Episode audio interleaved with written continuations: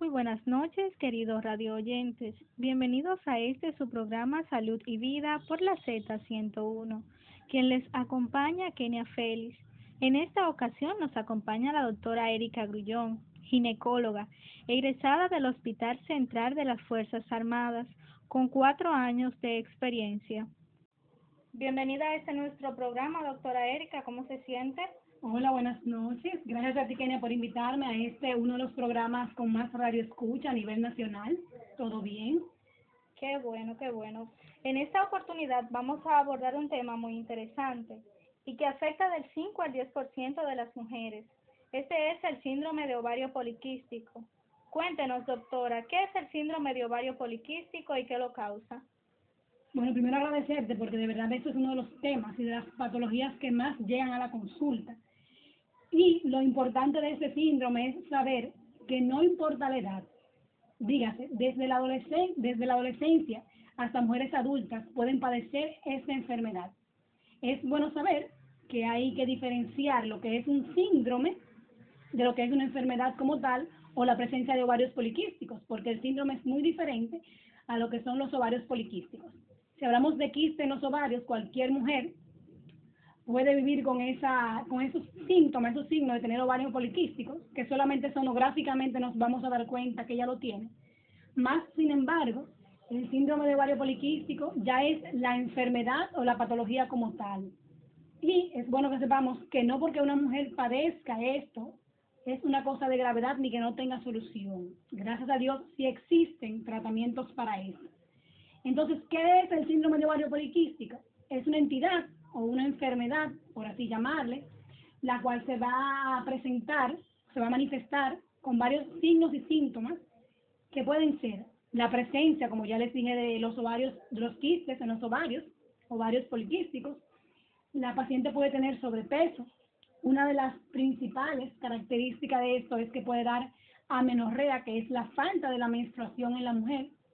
Puede también, a lo contrario, tener un sangrado abundante en sus ciclos menstruales o que la menstruación sea muy escasa.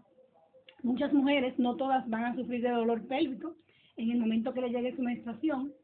También ellas pueden tener lo que se llama cantosis nigricans, que es el oscurecimiento perdón, de toda la parte de su cuello, en la parte de atrás, y delante también puede presentar la paciente lo que son vellos, tanto a nivel público como en todo el rostro, o cerca de los labios, como si fuera asemejándose a los que le salen al hombre. Y esto porque eh, los ovarios poliquísticos se presentan cuando hay, vamos a llamarlo así, alguna alteración hormonal. Las hormonas que tienen que ver con la mujer y también una hormona que es masculina, que se llama andrógeno, pero que también las mujeres la tenemos. Entonces, cuando algunas mujeres presentan un aumento de esas hormonas, también se pueden presentar en ella lo que son ovarios poliquísticos. Recordar que también la diabetes tiene una característica muy importante o una herencia, una genética, que es a través de la diabetes. Por eso es muy importante, cuando la paciente se presenta este tipo de situaciones, hacer una evaluación completa y mandar a hacer tanto analíticas como estudios sonográficos para nosotros poder descartar y saber tanto la genética como el físico interno y externo de la paciente para encontrar el origen verdadero de esa enfermedad.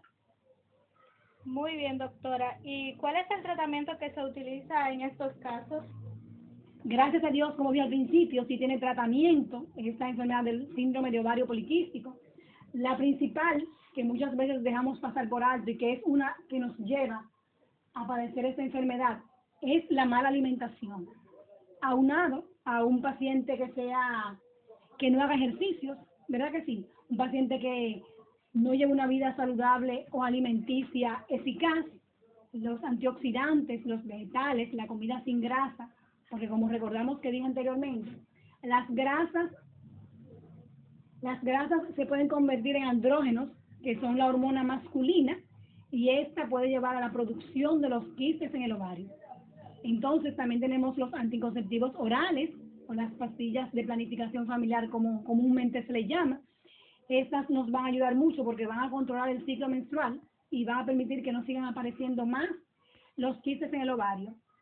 Y aunado también podemos usar la metformina, que es un medicamento usado en pacientes diabéticos, pero que se utiliza también para regular la insulina en el cuerpo de la paciente y también para evitar que en un futuro esta paciente se nos haga diabética, pero también que se dejen de formar los quistes en el ovario. Bueno, pues muchísimas gracias, doctora, por acompañarnos el día de hoy. Ha sido muy valiosa la información que nos ha proporcionado. Y si tiene algún número al que podamos contactarla, alguna página web, eh, Instagram, eh, si nos los puede facilitar, por favor. Claro que sí, gracias a ti primero por invitarme. Los contactos para comunicarse a nuestra consulta son el 829-790-8076 para hacer citas. Y también estamos en las redes sociales en Instagram y Facebook como la doctora Erika Grullón, ginecóloga. Ahí nos pueden contactar y estamos a la orden para responder sus preguntas. Muchas gracias, doctora.